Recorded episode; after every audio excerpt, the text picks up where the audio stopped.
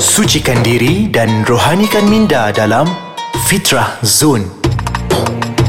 Assalamualaikum warahmatullahi wabarakatuh. Alhamdulillah tuan-tuan dan puan-puan, sekali lagi bersama dengan saya Dai Lukman menerusi Fitrah Zone di podcast Ais Kacang. Jadi seperti biasalah tuan-tuan dan puan-puan, bila mana dengar suara saya di podcast Ais Kacang ni tak lain tak bukan kita nak saling nasihat menasihati. Ada lagi pun Islam ini juga adalah agama nasihat di mana kita ni kadang-kadang tuan-tuan dan puan-puan sebagai manusia ni biasalah kadang-kadang terlupa, kadang-kadang terleka. Jadi Allah SWT takdirkan ada seseorang untuk sama-sama menasihati agar kita semua-semua terus berada berada di atas jalan yang lurus siratul mustaqim untuk kita bersama-sama berpegang tangan untuk bertemu di syurga Allah Subhanahu wa taala. Baik, kali ini saya nak tegur berkaitan dengan cara untuk kita menegur di mana tak kisahlah dalam media sosial ke, secara berdepan ke dan pada hari ini kita nak bincang adab-adab menegur. Tapi sebelum tu tuan-tuan dan puan saya nak war-warkan sekiranya tuan-tuan dan puan masih lagi belum ada aplikasi Ais Kacang, jangan lupa untuk download dan install aplikasi Ais Kacang menerusi Apple App Store ataupun di Google Play Store ataupun tuan-tuan dan puan jangan lupa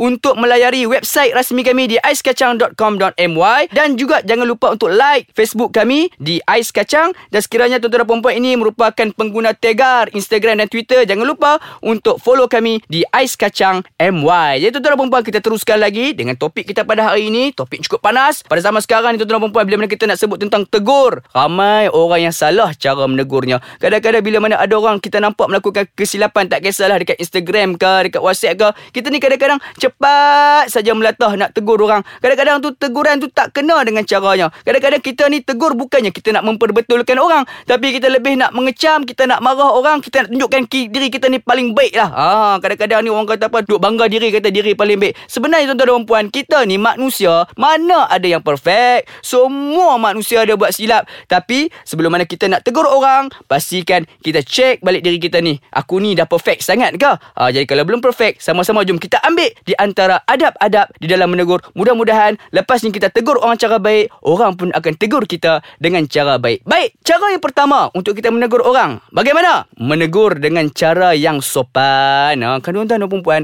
kadang-kadang bila kita nak tegur orang ni ni kalau boleh janganlah menggunakan bahasa-bahasa yang kesat. Oh yang ni tak pasal-pasal lah. Bawang lah kau ni. Selipar Jepun lah kau ni. Bila orang dengar tu tuan-tuan perempuan. Orang bukan rasa macam lebih lebih pasrah orang nak terima apa tu kita. Orang jadi lebih menyampah dengan kita. Jadi sebab tu lah gunakan bahasa-bahasa yang sopan. Bahasa-bahasa yang santun. Contoh macam mana? Ni abang. Abang ni cantik. Tapi kalau abang buat macam ni lebih cantik ya bang.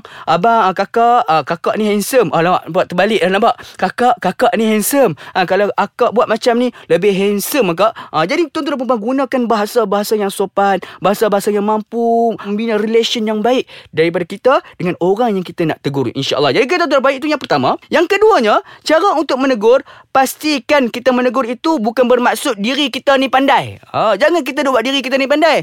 Tuan-tuan dan puan tak ada orang yang paling pandai pun kat dunia ni. Kalau kita rasakan diri kita pandai, ada orang lagi pandai daripada kita.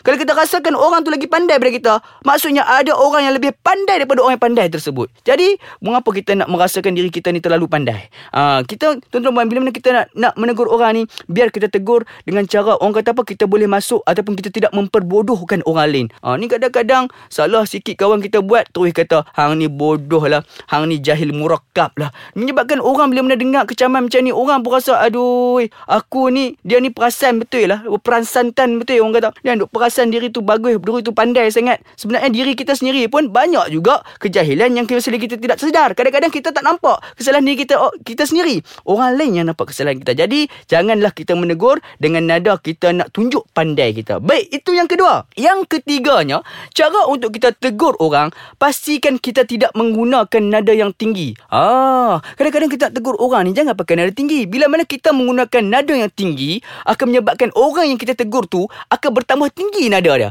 Bila orang yang orang yang kita tegur tu tambah tinggi nada dia, kita sendiri pun akan bertambah tambah lagi tinggi. Maka masalah tak akan pernah selesai. Jadi bila mana kita nak menegur pastikan kita gunakan kelembutan. Lihat bagaimana baginda SAW menegur para sahabat. Baginda SAW tidak pernah meninggikan suara bahkan menggunakan bahasa yang cukup puitis cukup lembut menyebabkan orang yang mendengarnya akan merasakan nak dengar. Walaupun benda tu adalah satu nasihat ataupun satu kecaman tapi bila mana menggunakan nada yang rendah mengakibatkan orang seronok nak dengar. Ha, dan menyebabkan yang lebih baik yang lebih hebat. Bagaimana tuan-tuan dan puan bukan setakat menegur bahkan mendapat satu ilmu yang baru. Contoh bagi Rasulullah SAW pernah menegur berkaitan dengan arak ha, kan. Allah SWT sendiri pun waktu mana nak menjatuhkan pengharapan pengharaman arak tu bukannya terus kata tak boleh minum arak. Bahkan Allah SWT turunkan secara berperingkat-peringkat. Allah katakan apa mula-mula? Allah katakan apa? Janganlah minum arak bila mana nak menghampiri solat. Lepas tu Allah tegur macam mana? Sesungguhnya arak ini uh, ada lebih banyak keburukan daripada fadilat ataupun kebaikan dan bila mana ayat ketiga Allah menyuruhkan mengharamkan arak secara total pada saat itu orang-orang kafir jahiliah mampu untuk meninggalkan arak secara total. Jadi tuan-tuan puan banyak lagi cara-cara ataupun ada adab untuk kita pelajari pada hari ini. Tapi sebelum tu, kita nak berhenti berehat sebentar. Kita kembali semula sebentar saja lagi di dalam Fitrah Zone menerusi podcast Ais Kacang.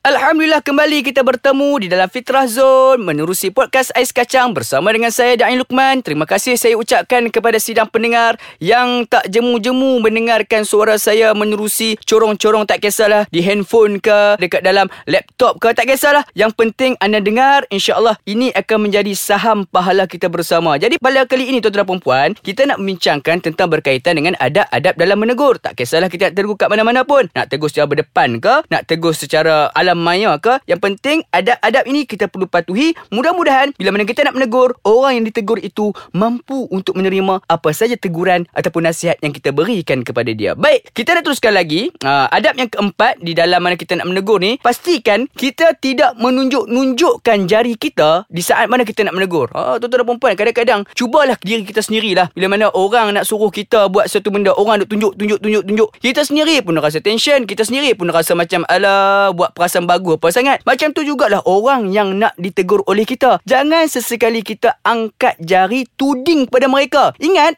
satu jari kita menuding kepada mereka, empat jari lagi sedang menuding balik ke arah kita. Baik tuan-tuan dan perempuan, oleh itu, bila mana nak tegur, pastikan kita menggunakan cara yang baik. Kadang-kadang ni kita orang Melayu kita ni ada cara-cara untuk kita menunjukkan uh, menggunakan jari. Macam mana kita uh, genggamkan kita punya jari-jari kita dan cuma keluarkan sedikit ibu jari kita. Ha, tunjuk macam tu. Itu adalah dah lebih sopan Kan lebih elok Bila mana orang tengok. Ah, Orang yang tengok pun Oi lembutnya orang ni tegur aku. Orang pun akan lebih tersentuh Dan terkesan dengan apa saja yang kita katakan. Baik Itu yang keempat. Yang kelimanya Di dalam kita nak menegur orang Pastikan kita tak memaksa. Ah, Yang ni pun satu juga ni Perangai kita zaman sekarang ni. Kita ni tegur orang Seolah-olah apa yang kita tegur tu Orang akan makan Orang akan hadam dengan apa yang kita tegur tu Secara serta-merta. Ingat Kita ni hanya sekadar menegur Yang nak pastikan perubahan yang nak pastikan bahawa seorang itu mampu mendapat hidayah tak lain tak bukan hanya Allah Subhanahu Wa Taala. Kita ni hanya sekadar medium. Kita ni hanya sekadar orang kata apa perantara. Kita ni menegur bukan niat kita ni nak paksa orang tu lala tu terus jadi baik.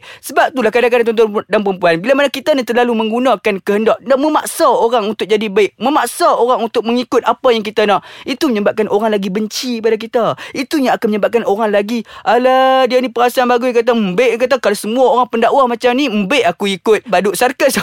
Contoh tuan-tuan dan perempuan kan? Uh, Jadi tuan-tuan dan perempuan Bila kita menegur ni Pastikan kita tak menggunakan nada memaksa. Sebab ingat Apa saja yang kita lakukan Apa saja yang kita sebarkan Apa saja yang kita sampaikan Yang nak bagi faham itu Hanyalah Allah subhanahu wa ta'ala. Baik Itu yang kelima. Dan yang keenamnya uh, Lihat situasi dan kondisi. Pastikan bila mana kita nak menegur ni Tengoklah situasi orang tu. Kalau orang tu tengah duduk marah Janganlah kita terus nak pi uh, Nak pi marah dia pula. Kan biar dia tenang dulu nampak dia dah bertenang, boleh minum kopi dengan kita, boleh minum teh tarik secawan dengan kita, pada saat tu barulah kita tegur. Ataupun kita tengok juga pada saat tu mungkin situasi tak kena, mungkin dekat dalam pasar raya. Duduk dalam pasar raya ni tiba-tiba kita duduk pergi nasihat kat dia dalam pasar raya tu. Orang kawan tu duduk fikir nak shopping, nak shopping, nak shopping. Bila mana kita duduk tegur dia time tu, menyebabkan dia aduh hilang mood aku nak shopping. Aduh hilang mood aku nak tengok wayang. Menyebabkan dia apa yang kita sampaikan tu hanya sekadar orang kata apa masuk tinggal kanan, keluar tinggal kiri. Itu yang kita tak mau. Kita kita nak pastikan apa yang kita tegur tu tersemat di dalam hati setiap yang mendengarnya. Baik. Dan yang seterusnya yang ketujuh, jangan membuat sakit hati orang yang anda tegur. Jangan menyebabkan orang yang kita tegur tu rasa sakit hati dengan kita. Tuan-tuan dan puan ingat bila mana kita melakukan dosa dengan Allah Subhanahu Wa Taala, cukup dengan taubat nasuha. Tapi bila mana kita menyakitkan hati orang lain, kita melakukan keburukan dengan orang lain, ingat, kita nanti tuan-tuan dan puan, walaupun kita bertaubat tak cukup sekadar taubat, kita kena juga minta maaf balik kepada orang yang pernah kita sakitkan hati. Kalau terimpaknya cukup-cukup payah tuan-tuan dan perempuan. Sebab apa? Nanti dekat akhirat, selagi mana orang tu tak memaafkan kita, kita terpaksa nanti ke akhirat kelak, agak-agak kita dah memang rasa macam nak masuk syurga, tiba-tiba dekat akhirat, kita kena pergi cari pula orang yang kita buat salah, kita kena minta maaf dengan mereka. Sebab tu tuan-tuan dan perempuan, pastikan kita jangan timbulkan rasa sakit hati pada orang yang kita nak tegur tu. InsyaAllah tuan-tuan dan perempuan, mudah-mudahan dengan tujuh perkongsian saya pada kali ini tentang adab-adab menegur, mampu kita terapkan, mampu kita aplikasikan, mampu untuk kita gunakan selepas ini sekiranya ada orang yang kita ingin menegur. Mudah-mudahan Islam itu adalah agama rahmah, kita mampu membawakan kerahmatan ke dalam setiap apa kehidupan kita. InsyaAllah, kita bertemu lagi di lain episod bersama dengan saya dan Luqman menerusi podcast Ais Kacang dalam Fitrah Zone. Assalamualaikum warahmatullahi wabarakatuh.